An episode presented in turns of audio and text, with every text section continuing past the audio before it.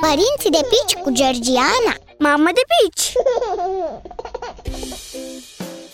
Salut!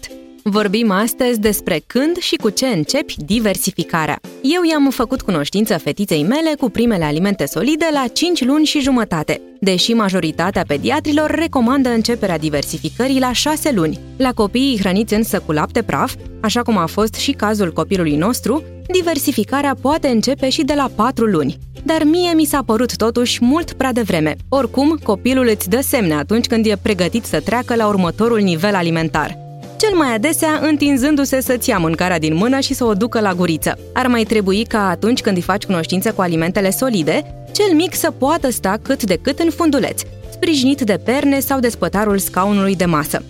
Bine, bine, și cu ce începi? Păi, meniul nu este foarte complex la început. Eu i-am început diversificarea cu morcov fiert.